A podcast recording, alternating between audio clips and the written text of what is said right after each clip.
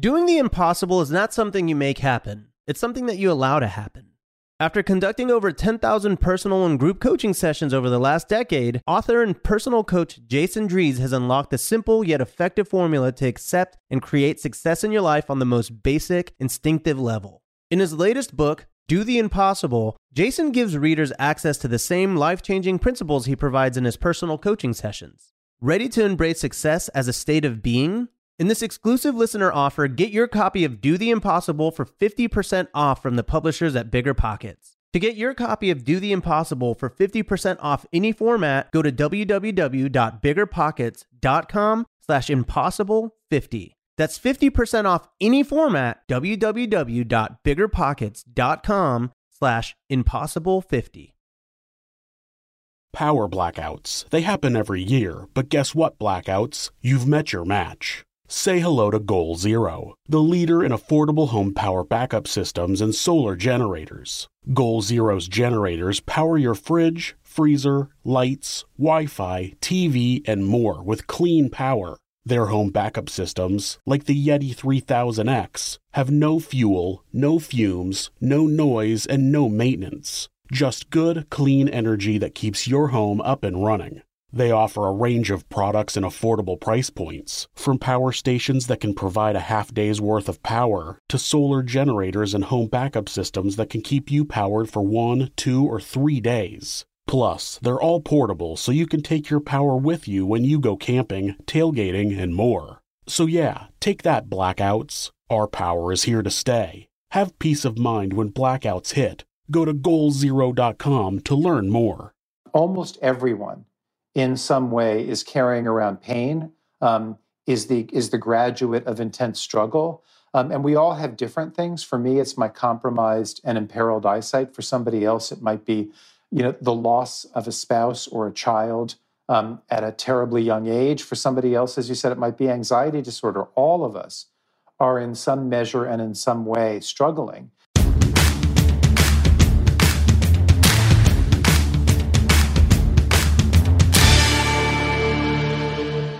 Welcome to On Brand with Donny Deutsch. I am Donny Deutsch, and this is the show dedicated to a simple premise that everybody and everything today is a brand. Every product, every company, uh, every athlete, every celebrity, every politician, uh, every movement, every institution is a brand. The brand is a set of values. So, look, if you've got a Facebook page, you're a brand because you're putting out images and attitudes about yourself. And so that's what we do on the show. We do two things. Uh, first, we do a interview with somebody about their own personal brand. Today it's the brilliant Frank Bruni, uh, years and years and years, one of the top ed- op-ed columnists for uh, the New York Times. Uh, he's a professor now. He's just all smart about all things, and we're gonna we're gonna talk break down the world and what's going on, obviously in Ukraine and about a bunch of other things with with Mr. Bruni. And then we do what we call our brands of the week, and these are the brands that are kind of shaping the zeitgeist. Which brands are up, which brands are down, and let's get right into it course, uh, the first brand of the week, and I, he doesn't even deserve to be called a brand, is Putin. Uh, uh, he was branded um, accurately a war criminal by Joe Biden, and Joe Biden is making it very personal. Um, you know, Putin doesn't realize the world knows. You know, I'm going to quote from it: "You don't show your masculinity by razing cities, by bombing maternity hospital, by boarding, by boarding school for the visually impaired, a breadline, a community center, a shelter painting a message." In Russian pleading the children are inside. What kind of monster treats the word children as an invitation to kill? That was written by the great Maureen Dowd, and um, he will go down as as one of the one of the the disgusting, vulgar, scoundrel, bad people of all time. Uh, we're just watching it. You see it day to day, um, and there are no words for it uh, except complete scum and a war criminal. Biden branded him best. Brand down for Russia. He's destroying his own country. Um, Washington, great Washington Post article. They've been set back by decades. Uh, the, the, ruble value is, is, collapsed. The market has collapsed. Uh, they've set them back 30 years. The banking sanctions, suspending Russia's World Trade Organization benefits, Putin's nationalization threat, the crash of the ruble, uh, being, Putin being considered a war criminal. All of these things. Um, 400 companies have withdrawn from from Russia or scaled back, and he's destroying his own country at the same time. And uh, as I said uh, a war criminal uh, and let loose. And obviously, we'll be following that week to week to week to week, and it's just it's so hard to watch. Uh, brand up for Zelensky, um, Ukrainian president, just continues to show his his strength, and He's about the only thing that can unite this country. He got a standing ovation from both Democrats and Republicans when he spoke at Congress. And I can't think of another human being that would do that. And that's how he's actually brought this country together. So a huge brand up for Zelensky. He continues to uh, impress and, and just show how people can rise to the occasion. A former TV, an example of a former TV star, a reality TV star who actually did rise to the occasion, as opposed to what we suffered through for four years. Uh, speaking of which, Brand Down, as I usually often do on this show for Donald Trump, he says the Soviet Union had a lot of love, and that is why Putin wants his country back the way it was. Um, I'm going to quote Maureen Dowd again. Trump, who called Putin's barbaric strategy genius and savvy after spending four years legitimizing that malefactor, also comes out as a loser. And um, He's since obviously pulled back some of his comments, but we know his bro love for Putin. And you know, and he said it out loud already that he, yeah, of course, why not? You can do it if you if you can take it. It's yours. That's his philosophy in life, and um, a continued brand down. One day we'll get brand uh, Trump brand up. Maybe when he uh, declares he's not running for president. Um, which is still obviously a big up in the air. I go back and forth on that one. I still, you know, one part of me says of course he's going to run. It's his oxygen, that's his heroin, the attention, and you know it's obviously the nomination is his if he wants it. Another side of me says he's so terrified about being a three-time loser. You know, he lost in 2016. He lost the midterms. If he loses again, I mean, that's his biggest fear in life is being a loser. And he, so it's I'm 50-50. I go back and forth on that whether he's going to run or not. Brand up for Arnold Schwarzenegger. Uh, he invoked his Nazi father in an emotional message to Russia. Um, he, he sent out social media after he shared a video in which he appealed for peace. He spoke to the Russian people, and he talked about um, his own father's terrible experience fighting with the Nazis during the siege of Leningrad, how it left him broken physically and mentally. Um, he says he wants to talk to his Russian friends because there are things going on in the world that are being kept from you, terrible things that you should know about. Um, and uh, Schwarzenegger pleading uh, to the Russian people, find out what's going on and, and stepping forward. Democrats brand up. They've got a new message out there. Um, this is interesting from the Daily Beast. Um, they they picked on this as a as a set of words that the Dems are using more and more and more. Uh, obviously, they had Build Back Better, which I was not a big fan of, but they and they obviously things that have destroyed them are defund the police and tax the rich, and they the right turns it around on them. But they've got an interesting slogan that is kind of their biggest kind of soft spot, their Achilles heel is inflation. But they keep calling it now Putin's price hike in the gas. And they're blaming it. And obviously, a lot of it does have to do with Putin, but prices are soaring across the board. But it basically kind of like takes it deflects off the issue of any inflationary problems caused by this country. And you're putting it, you know, on Putin. And Putin, they keep using the words Putin's price hike. And, and it's interesting, it kind of protects their flank. So finally getting certain messaging right. Brand up, and I give brand up a lot on the show. Mitt Romney. Uh, I'd vote for Mitt Romney if he was running for president. Um, according, he basically he was speaking to 200 Republican uh, donors, uh, boners, no donors. This is, a, family program. Um, according to five attendees, Romney told the crowd that he has a chart in the Senate office tracing the history of civilizations over the past 4,000 years, the Mongol Empire, the Roman Empire, and where you can see democracy falling apart. And it's just, it, this is basically our experiment in democracy is the longest in the history of the world. Democracies don't stay that way, and we're seeing it across across the world. And he says, both at home and, and, and at risk, you know, our democ- at home and abroad, our democracy at risk, and uh, telling it like it is. And we just need more Republicans like him. And I, and I talk about on the show how fragile our democracy is, and how uh, if Trump runs again, or any of the Republicans, that they're stacking the deck with people in local legislatures that can overturn elections, the very things Trump wanted him, them to do at this point, uh, people who would be sympathetic to him. So scary stuff. Brand up or down for COVID. If you if you're the COVID virus, it's a brand up. The rest of us, it's brand down. There's a new wave building. It's a strain of the Omicron. It's BA2. That's what they call a subvariant. Uh, it's spreading p- fast in Europe and China. You know, at least in New York City, you just feel there's no COVID. I'm not being insensitive to anybody that is sick, or God forbid anybody that's dying, but it, it was a backdrop to everything. Uh, and it's just not the case in New York now. I don't know how everybody's feeling in the rest of the countries, but there's been tremendous, tremendous uh, showing up samples of wastewater in New York City and, and Amer- other American cities such as Atlanta, Chicago, and Seattle. We haven't felt it yet, but um, all the experts, the World Health Organization says we're actually at the tip of an iceberg. He says new infections jumped by 8% globally compared to the previous week, 11 million new cases globally, 43,000 deaths. That's what I'm just saying. We, we, we feel somehow we're, pat, we're out of the woods and we're not. Uh, it's called COVID not out of the woods. Uh, the biggest jump was in the Western Pacific region, which includes South Korea and China, where cases rose by 25 and deaths by 27%. Brand up for the great resignation. I've talked a lot about this on the show. People either demanding to work from home or l- looking for new jobs or not wanting to work. Um, the overall number jumped to 43% who said that they're considering quitting their jobs. That's 43% of respondents to almost half of the people in the survey said they're thinking about quitting their job. That's up from last year. Um, and when you talk about Gen Z and millennials, people under the age of 41, 52% in Microsoft's poll said they might switch jobs, while only 35% of the Gen Xers and baby boomers said they would think of leaving their workplace. So makes sense. Obviously, the younger you are, the more you're more transient you tend to be, the more risks you're willing to take. Um, in addition, the survey found that 70% of Gen Z and 67% of millennials say they're considering earning additional income via a side project or business outside their current employer in the next year. And I think that's good. Very different than when I was working, uh, when I was younger, starting out. and Other people, people just kind of employers won't mind if you're doing a side gig. It's just, I, I, I, guess if I was, when I was running my business, I'm not happy I would have been if people were doing things on the side. Now it's kind of an accepted thing as long as it doesn't get, uh, uh, get uh, in the way of your day job, for lack of a better word. Weird brand down for Stacey Abrams. Uh, I like Stacey Abrams, and she's a she's a big Star Trek fan. She's even quoted uh, in her book. She uses Star Trek scenes to illustrate how she solves problems. And she did a cameo where she's in a cape. Um, they call her Madam President as she walks up a spaceship.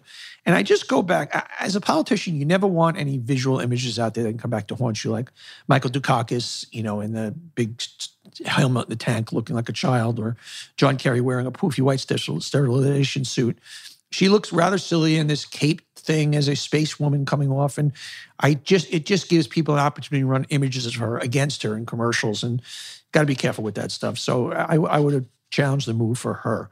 Brand down for Kanye West. He's imploding in front of us, obviously going after, not obviously. I say that obviously like it's it's world news that she that he's been going after Pete Davidson and Kim Kardashian. I guess it is world news on a, on a lighter note, not a lighter, uh, certainly a less significant note, uh, and, but serious stuff, bullying, cyberbullying. Um, uh, and they they tossed him from the Grammy performance. What unfortunately, this is part of his brand now. That he, he, the crazier he gets, the more he gets reported on. You know, what's Kanye's relevance without doing this? Uh, what's Kim Kim Kardashian's relevance without dating the young stud of the moment, if you will, uh, bad boy of the moment? Um, so interesting, uh, sad stuff for Kanye West. We'll see how that plays out. Boo, brand out for Netflix. They plan to start charging for password sharing, and customers are not happy. Look, here's the challenge. You know, you have it in your house, and you know, do you, do you have to get it on every device now? Uh, I don't know if that's. I think you should be able to get it for a household. I don't think you should be able to pass it to other households. But I think that if they're watching on different devices, and and I think if they start charging people to have multiple you know costs in households, I think that's going to be a big challenge. Uh, brand down to the NFL and Deshaun Watson. Uh, he was Deshaun Watson is the quarterback who just got hired by the Cleveland Browns at a guaranteed contract of $230 million. He had been on the sidelines because there was a criminal investigation into allegations of, of uh, abuse against women. And the sexual assaults charges were, they decided criminally not to go after him, but there's still 22 civil sexual assault and harassment accusations. And there were nine criminal accusations. And it looks as if the you know it, it is the NFL unofficially banned. They didn't ban a guy, Colin Kaepernick, for taking a knee. Can't get a job uh, during the national anthem. Yet you can be uh, accused in 22 civil sexual lawsuits against women. 22 is is not one or two or not one is too many, obviously, but there can always be an explanation. You know, that's some one crazy person accusing. But when there are 22 people lining up, that, that's what we call a pattern of really, really atrocious behavior. And yet, you know, the NFL looked the other way and sold the Cleveland Browns. Anything for a winning football team. Brand up for Joe Buck. Uh, I gave brand up to his old partner Troy Oakman. Troy Oakman. Troy Aikman. He left. They left Fox Sports and he went to ESPN. And Joe Buck followed him. They're going to be the voices of Monday Night Football. Uh, great announcing team. Uh, I'm surprised Joe Buck did it because at Fox he's the sports voice of Fox He does baseball, you know, the World Series, uh, anything Fox touches. And I guess on ESPN after football, um, they don't have the World Series. They they're gonna they're gonna get a Super Bowl in a couple of years for the first time. But you know, I guess there was more payola, and there it is. Big brand up for Nicolas Cage. He's gotten the best re- reviews of his career playing himself. It's a new movie called The Unbearable Weight of Massive Talent, and it's got a rare 100% critic score as an, on the aggregator say Rotten Tomatoes. It's the highest scoring film of the 170 Cage credited titles on his site, 170. This is an interesting story. Cage plays a fictionalized version of himself who's offered a million dollars to appear at a birthday party of a mega fan. And it may not be as seen. Soon, Cage soon finds himself falling down a funhouse mirror rabbit hole, past roles, eventually leading to a Cage style action movie. Sounds interesting. Sounds like a really interesting Nicolas Cage movie. Brand up for the great Dolly Parton. Um, she rejected her uh, nomination to be on the ballot for the Rock and Roll Hall of Fame, as maybe saying she felt it was going to take away from somebody else because she's not truly rock and roll in her mind what she does. But the foundation did not accept her, and they they did not accept her denunciation of their putting her on the ballot. They put her on the ballot anyway, saying that that the work she, they celebrate has deep roots in rhythm and blues and country music, and that it's basically Dolly Parton. His music has impacted a generation of young fans and influenced countless artists artists that follow. So Dolly Parton in the Rock and Roll Hall of Fame to be continued. We'll see. I, I nominated at least. Brand up for weddings. Weddings are at a 40 year high. Um, and the owner of Kay Jewelers says it's, and Zales say it's seeing the largest number of weddings in 40 years. And the result of this, obviously, is I think two things: is the pandemic a lot of people delayed weddings. But I think also the pandemic, people uh, want to get more life affirming moments. They're saying, why, why are we waiting if we love each other and things like that. So uh, no surprise there. Brand up, huge brand up for Finland. Finland has been named the world's happiest place, happiest country for the fifth year in a row. Um, United Nations Sustainable Development Solutions Network, um, the 10th World Happiness Report. It was significantly ahead of the other countries. Denmark in second place, followed by Iceland. Sweden and Norway occupy seven and eight spots on the list. So you've got Sweden, Norway, Denmark, and Finland, four of the top eight spots. Um, and the, it's based on how the 146 countries on the list scored in the Gallup poll between 2019 and 21. Um, and it has to do with uh, but domestic, domestic product, domestic gross, gross domestic product per capita, social support, as well as how the country citizens gauge their freedom to make life choices and generosity. You know, I, it's, it's interesting. You know, it's a, there's a, a, form of socialism uh, in in these countries, uh, and it's it's working for them. You know, I mean, it's not it's not as much dog eat dog. It wouldn't be my choice. I like the dog eat dog world out there. It makes us who we are. Uh, I, I, mean, I mean dog eat dog in the in the good sense. Nice dog and nice dog, not dog eating dog. Dog playing with dog. Brand up for Rockefeller Center. The skating rink is coming down, and for the first time, they put it actually for the first time since 1940, a roller rink will occupy the space. Roll, a roller blading, roller skating and blading came back during Corona. A lot of people, that's, that's obviously uh, exercise you can do by yourself. And they're trying to make Rockefeller Center, as opposed to just a tourist attraction. If you live in New York, unless you work at 30 Rock in one of those buildings, you're not usually hanging around Rockefeller Center. They're trying to make it more of a local destination instead of a tourist destination. I think it's a good move. Dancing for men, brand up. Dancing is good for masculinity, helps men understand their identity, as study finds. It's basically helps men better understand their own identity. Uh, academics in Finland had this study, and they, Finland's got it right. They know what they're doing, as I just talked about. Uh, it's men who took part in the dance groups between the 1990s and 2008. Uh, interviewees said dancing was a good way of expressing themselves physically. It made them more positive about their bodies. It also helped them grow more confident discussing life's important issues. So, if you have an important issue to discuss with your your male counterpart, your male partner, your male husband, um, or male boyfriend, first have him do a little dance before you have the serious discussion because it, it, it makes him it makes him more confident discussing life's important questions. So I got to get dancing because I'm, I'm I, I got to get better at a lot of things. Uh, lobster brand up or brand down, depending whether they're selling or buying lobster. Uh, if you're buying lobster, it's brand down because a price shock has hit restaurants. Uh, it's up over 59% than the pre-pandemic level. That's the 60% pop in price of lobster.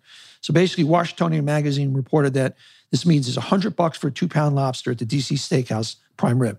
Two pounds not even a huge lobster. I mean, two pounds is usually like the small, you know, pound and a half is the smallest you can get. Wow. Brand, I don't know for Budweiser. They just launched a new beer and it's a new traditional lager called Budweiser Supreme. And they basically say, addition to their lineup, is the new generation of American Golden Lager, an American classic reimagined, positioning as a compelling alternative to their flagship Budweiser. And it's a little bit of a different malt, but I'm not quite sure what you're bringing to the table. It's kind of like the new Coke, you know, in the Coke. And is that what is that saying about my base brand? I understand when you bring up an ultra or a less calorie or a, a lime infused or something like that, but just to bring up Budweiser Supreme, making it somehow seem that it's superior to your current, you know, bread and butter brand. I'm not quite sure. Maybe I'm maybe I don't have all the facts of, about the differentiation of the products. Um, it's it's brewed with two row and not six row barley malt. Uh, Supreme, on the other hand, is trip. No, that's the basic Budweiser. Supreme is triple filtered and features American honey malt. Brand up for Mike Tyson. He's selling ear shaped cannabis infused edibles called Mike Bites. There you go. Uh, obviously, you remember Mike bit um, uh, Evander Holyfield in a fight, and he's in the cannabis business now. So now, if you do cannabis edibles, you can get a bite size of Mike's ear. Should be Evander Holyfield's ear, actually. What do I know? Uh, mini skirts, brand up uh, at fall fashion shows. They've been showing them for fall 22, something to look forward to. Are you allowed to say something like that today, or does that seem sexist? I like miniskirts. I'm not allowed to say it. And the consumer side, recent data from ShopStyle reveals the interest in miniskirts is up 25%. So there you go. And finally, poodles. Poodles have popped into popularity as the top US dog breed. Labs is still number one, but they're at number five. The top 10 are number two is, take a guess, French Bulldogs. Okay, I've got one. I got a lab. I got two labs. I got a French bulldog. Three is golden retrievers. Four is German shepherd. German shepherd's still up there. You don't. I don't see as many of them. When I was a kid, I used to see a lot more. And poodles is five. Bulldogs is six. Beagles is seven. You don't see as many beagles either. Rottweiler is eight. German short-haired pointers is nine. And guess what? A Dachshund is 10. There you go. And those are our brands of the week. You're going to enjoy my interview with Frank Bruni. Uh, Frank is one of the smartest minds around has written so many brilliant op-ed columns for the New York Times, and he's got all these new ventures going on here. And let's talk to the great Frank Bruni. Okay, I want to talk about Huel, uh, H-U-E-L, rhymes with fuel. Huel. Um, look, as soon as you wake up, you're on the go. Next thing you know, it's lunchtime and you haven't eaten anything. No wonder you're hungry. And what are the options? You can run through a drive-through, grab something. Uh, you know it's not good for you. Do it anyway. Well, that's where Huel comes in. Huel, human fuel, provides all the carbs, protein, fats, fiber, and 27 essential vitamins and minerals you need, and everything is plant based. They've got a wide range of convenient on the go options for someone who wants to eat healthy but doesn't have a ton of time. The Huel powder comes in classic flavors like vanilla, chocolate, salted caramel, and more. Uh, you get a free shaker when you order your first order. Um, it, it's fantastic. This is stuff if you for you even more protein, less carbs, and a naturally gluten free option. There's Huel Black Edition, uh, they've got these hot and savory meals like mac and cheese and Mexican chili, green curry, and a few others you try. Uh, you make them in less than five minutes. Uh, so this is just a really healthy alternative to pretty much what you've been doing now. I mean, you get all the nutrients. It it uh, it, it, gets you on the go, gives you great energy. So I really want you to check out Huel. Check them out. Um, it's proof that fast food can be good. I love it. You will too. And right now, you can get free shipping on your first order, plus a shaker and a free T-shirt. Go to huel.com slash Donnie. That's H-U-E-L dot com slash Donnie to get free shipping on your first order, plus a shaker and a t-shirt. Shaker and a t-shirt. I mean, how do you not do this? Huel.com slash Donnie. I want to talk to you about Mint Mobile. If saving more and spending less is one of your top goals, and I think it's pretty much everybody's goal, um, why are you still paying insane amounts of money for every month for wireless? Switching to Mint Mobile is the easiest way to save. It's the first company to sell premium wireless service online only Mint Mobile lets you maximize your savings with plans starting at just 15 bucks a month. So you only buy it online and it obviously cuts out a lot of a lot of middlemen. It makes a lot of sense. People looking for extra savings, that Mint Mobile offers premium wireless for just 15 bucks a month. By going online, you eliminate traditional costs of retail, uh, passes the savings on to you. All plans come with unlimited talk and text plus high-speed data delivered on the nation's largest 5G network. Use your own phone, keep your own phone number, your existing contacts, um, you choose the amount of monthly data on Mint Mobile and you stop paying for data you never use. Switch to Mint Mobile and get premium wireless service starting at just 15 bucks a month. To get your new wireless plan for just $15 a month and get the plan shipped to your door for free, go to mintmobile.com slash Donnie. That's mintmobile.com slash Donnie. Cut your wireless bill to 15 bucks a month at mintmobile.com slash Donnie. I'm thrilled that today's guest, uh, Frank Bruni, he's got a big new book that literally just came out, The Beauty of Dusk on Vision, Lost, and Found. Um, he's written a whole bunch of books. He was, of course, the New York Times chief restaurant critic uh, for about five years. Then he was a New York Times op ed columnist. That's where I fell in love with his work. Um, he has since stepped down and now is a Duke University as an endowed professor of journalism. Uh, he still writes the Times newsletter and is a contributing uh, opinion writer at the New York Times. He was the first openly gay opinion columnist for Times. I can't believe we even have to still say shit like that. It's ridiculous. yeah. you know, we, we, don't have to say it. We don't have to say it. but I'm, I'm, thrilled you're here. Thanks for being here, man. Oh, thanks for having me. Um, the book, I want to get right into the book because it's it's so relevant to so many people, and, it, and it's basically happened as a result of a a uh, I don't know if I'll call it a tragedy in your life, but certainly a uh, a really unfortunate situation. You you woke up one morning and couldn't see out of one eye, and pick it up from there. Yeah, it was October 2017. It was a Saturday morning. I still remember it. I woke up and something was really funky and wrong with my vision. And at first I thought, ah, there's some gunk in my eye from from last night, or I thought maybe I had too much wine last night and this is some facet of a mild hangover. I thought, okay, yeah, it's my glasses. I need to clean my glasses. And as the day went on, um, and I took a run and a shower and you know, cleaned my glasses and nothing changed, it became clear to me something uh, bigger was wrong with my eye. Um, but even then, Donnie, I thought, okay, I'm going to go to the doctor. He's going to give me a drop or a pill or eye calisthenics or something like that because you know there's a remedy for everything right mm-hmm. um, except there isn't and in a matter of days i learned that i had had a kind of stroke of the optic nerve um, that the optic nerve behind my right eye had been ravaged um, forevermore untreatably um, and then the real uh, clincher was i was told that there was a 40% chance that it would happen to my left eye too in the coming months or years. Turns out mm-hmm. the conventional wisdom on that is actually more like 20%. But, you know, mm-hmm. I have lived forevermore with this knowledge um, that there is, you know, that there are significant odds that I could lose my vision. And that that is definitely a life changing event.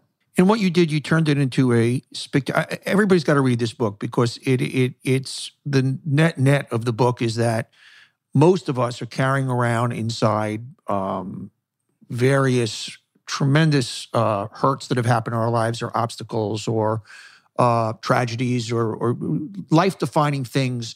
Yet on the outside, we don't show them. And that the world would be a better place, as you said, if we all wore sandwich boards saying, hey, guess what? I, I might lose my eyesight or guess what? I have anxiety disorder or whatever it is. And it's just, it's an interesting premise. And you've talked to so many different people and and talk to me about obviously the inspiration book came from when you had your illness and and take me to like how you kind of got to where to turn this into this incredibly inspiring book. Well, thank you for your kind words about the book. Um, you know, when it first happened to me, I didn't think. I mean, even though I'm a writer, and as as my as my friend Nora Ephron said, everything is copy. You know, when things interesting yeah. things happen to you in your life, you do always have the instinct, like, is there something to write about? Um, it was a while before I thought that this might be a book, and what made me think it might be a book is exactly the process I went through that you described, I, I found um, that in order not to be angry about this, and anger is pointless, and in order not to feel self pity about this, and self pity is pointless, I, I, took a more accurate and truthful look at the world around me and realized, as you just said, that um, almost everyone in some way is carrying around pain, um, is, the, is the graduate of intense struggle.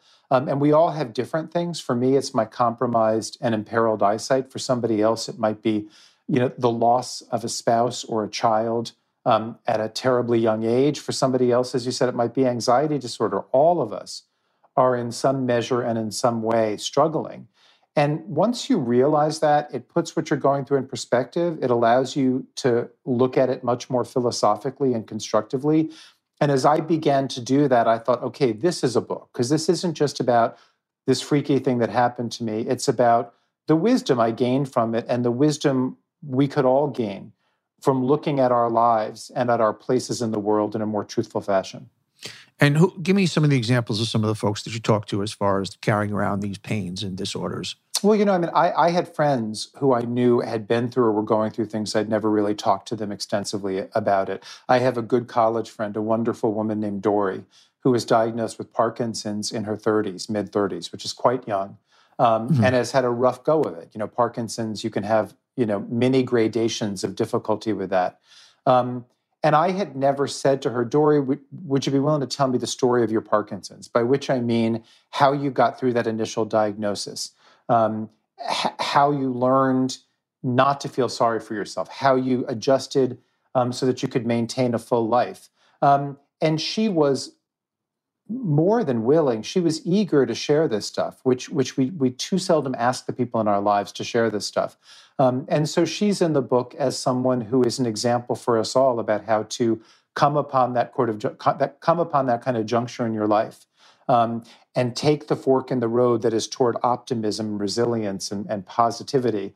Um, I also talked to people who were vision impaired or blind, including an, an, an amazing judge Judge David Tatel, who recently retired from the DC Circuit Court of Appeals, which is one half tick below the Supreme Court and is probably the primary feeder court for the yes. Supreme Court.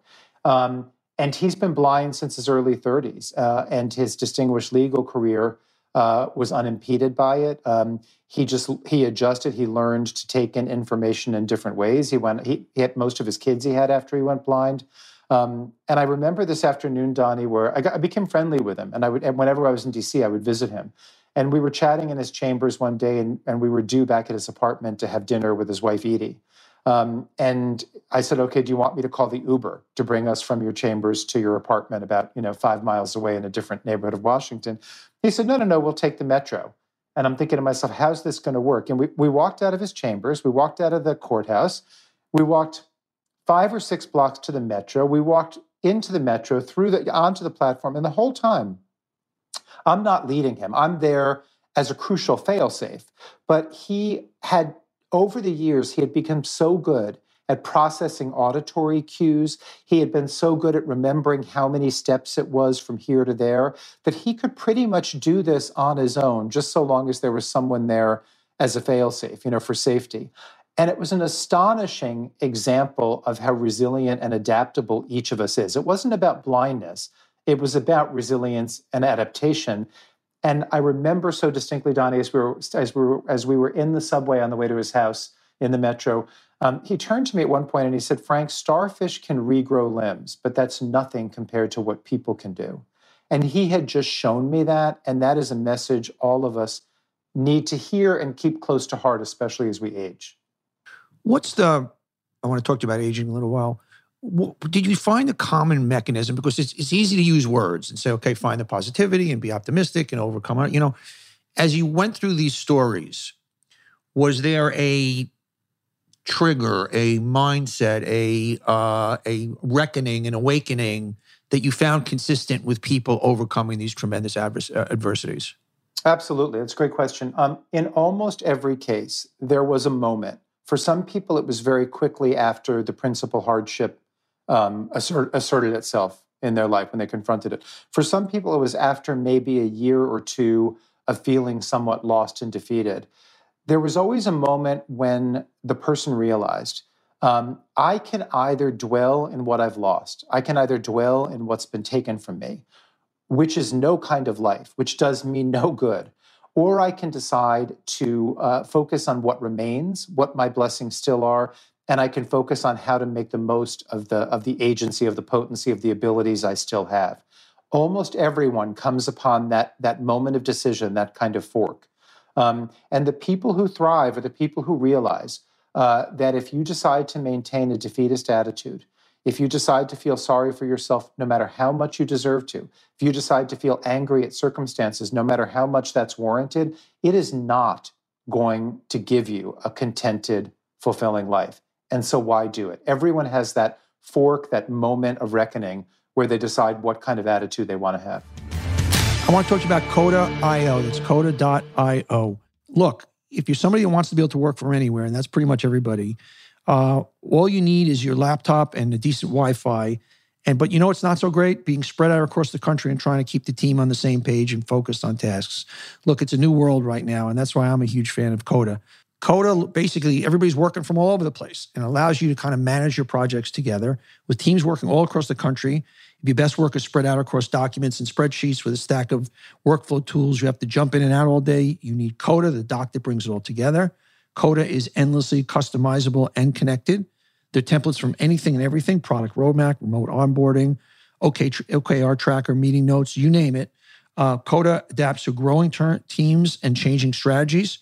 It can help you change how you view information depending on what you need to do it. And perhaps more importantly, Coda seamlessly integrates with the tools you need. Everything Coda is synced. Make an update in a table and automatically shows up everywhere. So this is in today's day and age where, and I, I you know, I talked about this earlier on the show, where people are working from home, people are doing hybrid working. You, you need a document that brings everybody together and all the work documents and work tools in one place. And that's what Coda does. So with Coda, you can solve for just about anything. Right now, you can get started having your team all working together on the same page for free. Head over to coda.io slash Donny. That's coda.io to get started for free. Coda.io slash Donny. You know, the book, uh, and you've talked about this, has tremendous relevance today more than ever because of social media. You know, I'm raising young daughters. And even as an adult, you see everybody else's incredible life and everybody's at this party and you, you see everybody's curated, idealized, wonderful life. And, you know, I do it myself. I put on my TV appearances and my cute times with my kids and, and, you know, and nobody's seeing the times that I'm down or I'm, I'm depressed or this. And that adds to it. That goes back to your sandwich with her. We would all be much happier and well adjusted if we kind of were able to see people inside. I always used to say two things. To, to in there was business motivated for me, and also in, I would say number one, everybody's crazy. You just don't know it. Okay, so there's a degree of craziness, everybody. I raise my hand, crazy over here. Eh, yeah, yeah over, a double. And also, I would also say in business to motivate people. You know, I've met Fortune 50 CEOs and heads of states and big celebrities, and there are no geniuses out there. You, most people you you put you know you, you meet them, you go okay, and that's kind of liberating. And so it's along the lines of we we just create these idealized versions to everybody else except ourselves.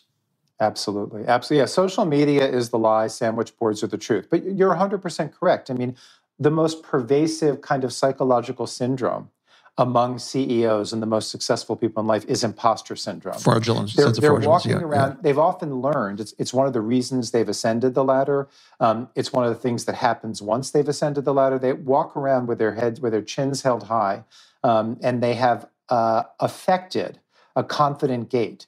But inside, they're wondering, when am I going to be found out? Yes. And that's not everybody, but it's most people. Or they're thinking, if people only knew how crazy I am. You yeah. know, I mean, I I joking, I mean, I say this and people think I'm joking. Like just last night, I did an event here in Chapel Hill where I live. Um, and someone was talking to me and asking me a question about being a professor at an elite university. And I laughed and I said, I'm laughing because I see myself as this disheveled wreck. Like that's the truth of my inside. Right. And when you call me a professor, or when you turn to me and say, "I'd really like to my, like to avail myself of your wisdom," I want to laugh because I'm bumbling along like yeah. everybody else if we all admitted how much we're bumbling, how much we're struggling, how we're we're improvising and making it up like everybody else. I mean, my God, how much how much relief would we all feel? I wish I wish those Instagram images would go away. Yeah. I wish I wish Facebook was a bulletin of, hey, here's what I struggled with today. But I, I will tell you, Donny, if you make a decision, I'm talking about all these decisions you can make. If you make a decision to be alert to different cues, when I read the newspaper now, when I'm bopping around the internet.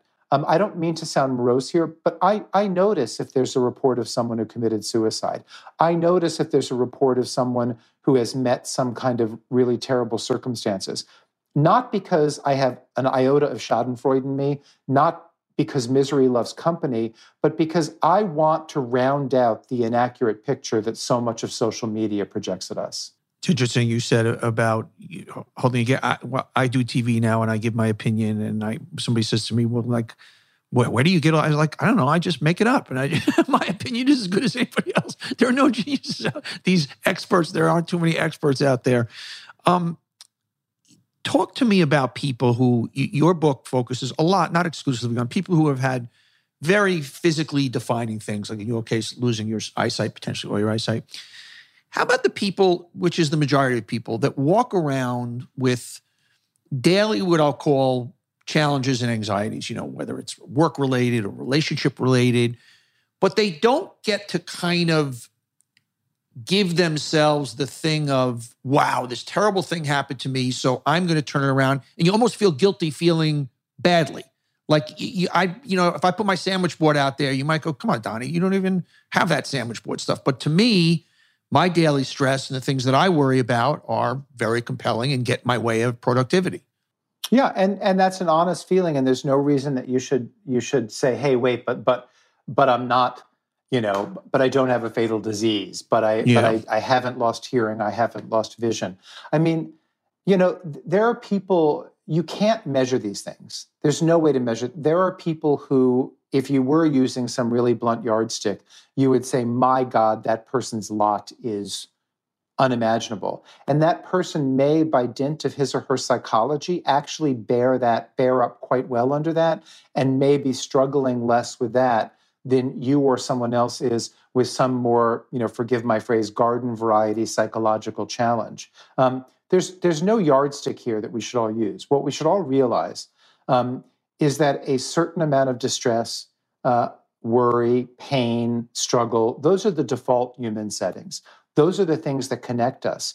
Um, and my God, like we're, we're in an era right now where we need to really focus on what connects us. Um, part of the problem uh, and it's a problem along the lines of some of the stuff we've been talking about about not recognizing pain all around you, not recognizing that your own pain and struggle um, is mirrored and echoed. But in the political sphere, when it comes to partisanship, partisanship and polarization, we have um, we have entered an age where we seem to see everybody as abstractions. Sometimes they're romanticized abstractions. Sometimes they're actually kind of abstractions made sinister.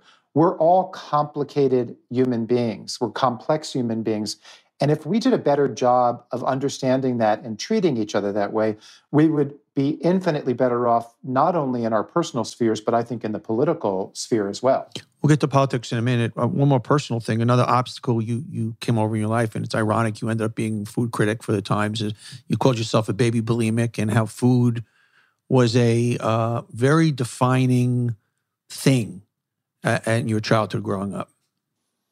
Yeah, yeah. I was, um, uh, and I wrote a book about this called Born Round. I was tormented by. I had a life in which I was both uh, in love with food and tormented by it, and I and I think it's a familiar dynamic to a lot of people. It, was a dynamic writ large in me, um, and sometimes writ large physically.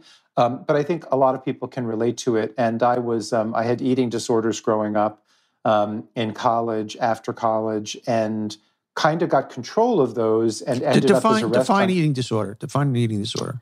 I um I had periods of bulimia, and it's kind of gross, but I had periods of bulimia in in college. I had periods afterwards where I would, I, I guess the right verb would be abuse laxatives. Right. Um, I was, I mean, this, uh, I think it's disorder that I was constantly on and off fad diets, which was a bad habit I yeah. inherited from my mother. Um, I mean, I just did not. I had the opposite of a healthy relationship with food, and I still struggle with that, but but much less so.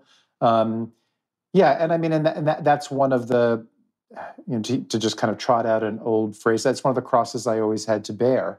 Um, but it's funny. I, I, look back at how tormented I could feel by food. I look back at at how sorry I often felt felt for how sorry for myself I often felt about about feeling so compulsive towards food about gaining weight so easily, even when I wasn't overeating. Um, you know, the day that I was told I might lose my vision, the day that I lost half my vision, sort of, um, I looked back at a lot of that stuff and thought, wow, you know, I mean, um, this feels like a much more meaningful sure. struggle. And, and, and why did I, why did I stew about that to the extent that I did? I also want, I want to ask you what you, you had one of the high profile journalistic perches in the world, obviously being an op ed columnist sometimes. You, you still do columns, but not as regularly. Why did you decide to move more to academia and make that a little bit of a, a side bar versus your, your main raison d'etre? I, I, I, want I, I like variety. I wanted change in my life. Um, I, for me, uh, that that cliche variety is the spice of life. That aphorism, it really holds true. So I mean, in my journalistic career, I have for the Times, I've covered presidential campaigns, the White House, the Vatican. I've been stationed in Rome, San Francisco, Washington. Um, I've been a restaurant critic, but I've also done high level political reporting and religion reporting. Um, I had been in the same job for a very long time. I've been in the same apartment for a very long time. And it was inconsistent with what invigorates me.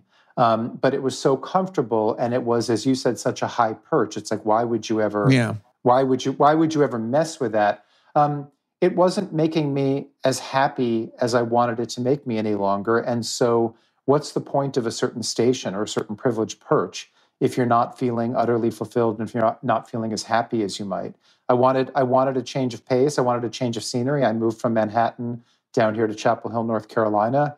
Um, you know and now instead of central park i've got acres and acres of woods and trails and my dog and i are out on them every day we were this morning um, and it's great it's new it's different it's reinvigorating i have it's interesting i've written a couple of books and uh, one of my chapters in my book was called the multiple mountain theory and it's the theory I sold my company at a very young age. I had an ad agency, very successful one, and I sold that because I, I you get wrapped in a pillow of success where there's no margin yeah. of failure. You're you're you're there, and it's degrees of success at that point versus creating a new mountain to climb, which kind of causes you to kind of have that scrappy mentality that maybe you lost because you just feel so successful and I won and I felt like I'd won the game. So I wanted to create another game. And it's kind of another way of saying what you did. And most people don't do that because once you get to the perch, it's like that was the goal to get to the perch. So just kind of interesting. Another one of your books is, which I'm really fascinated by, is Where You Go Is Not Who You'll Be, The Antidote to College Admissions Mania.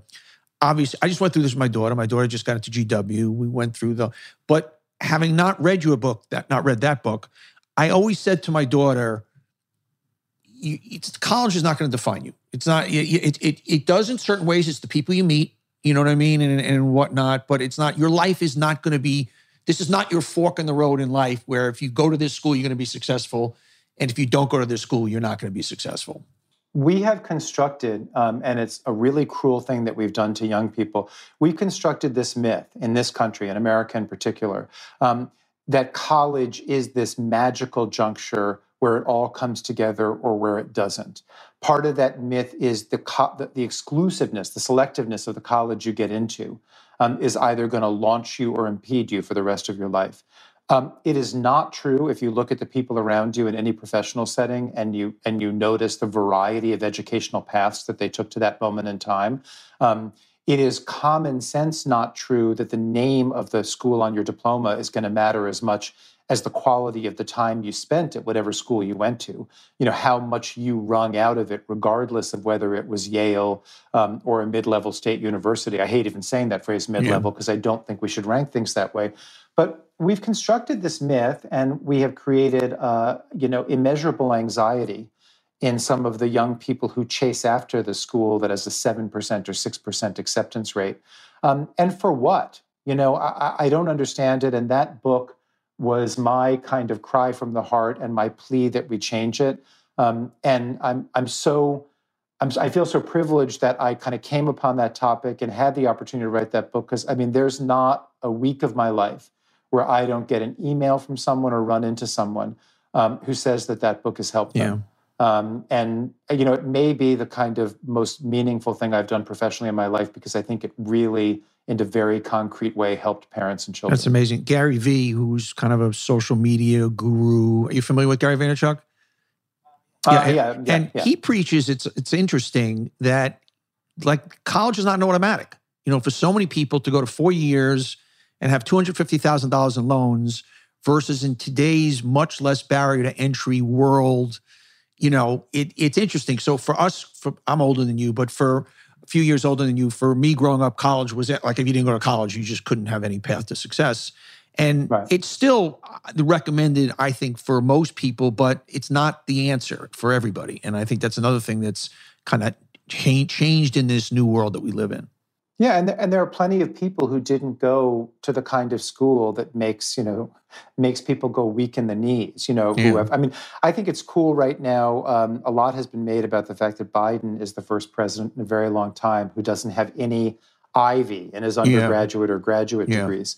Um, but even when that observation is made, it, it really bothers me because in calling him the exception to the rule, it implies that for all of those other men who preceded him, and so far it has only been men, sadly, but someday we'll say all the men and women.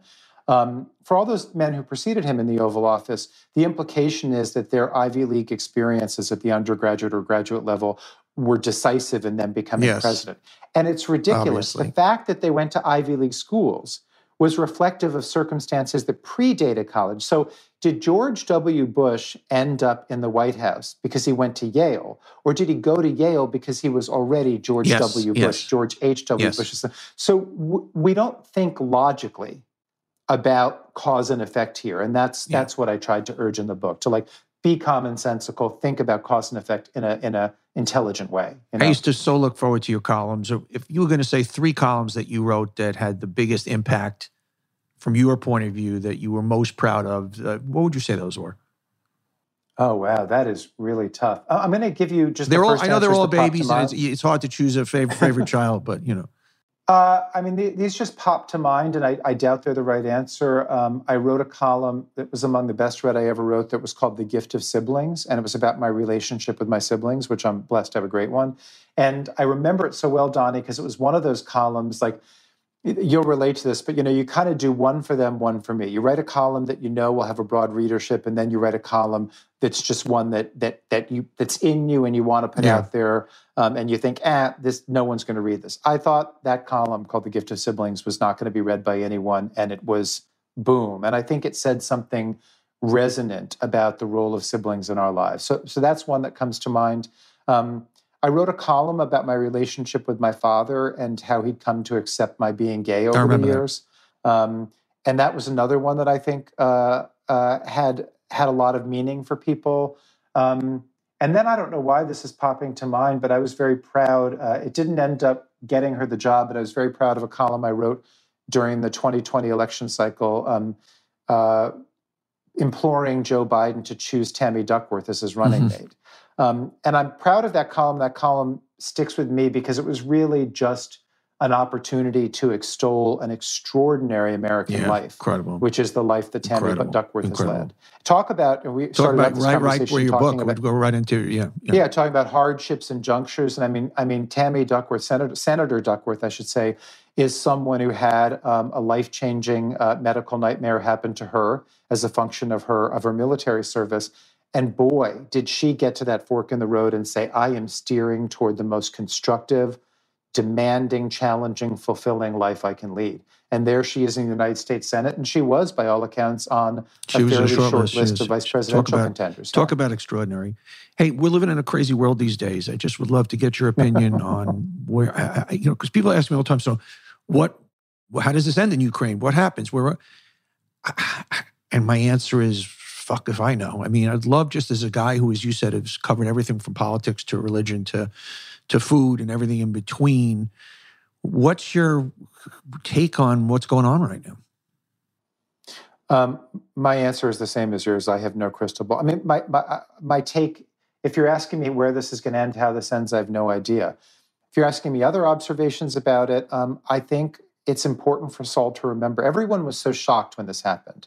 Oh, how, how in this day and age can we have a land war in Europe? How can how can we have like Russia just to decide to kind of invade and topple They've showed, they, government? and he showed his hand before. I mean, there's no surprise.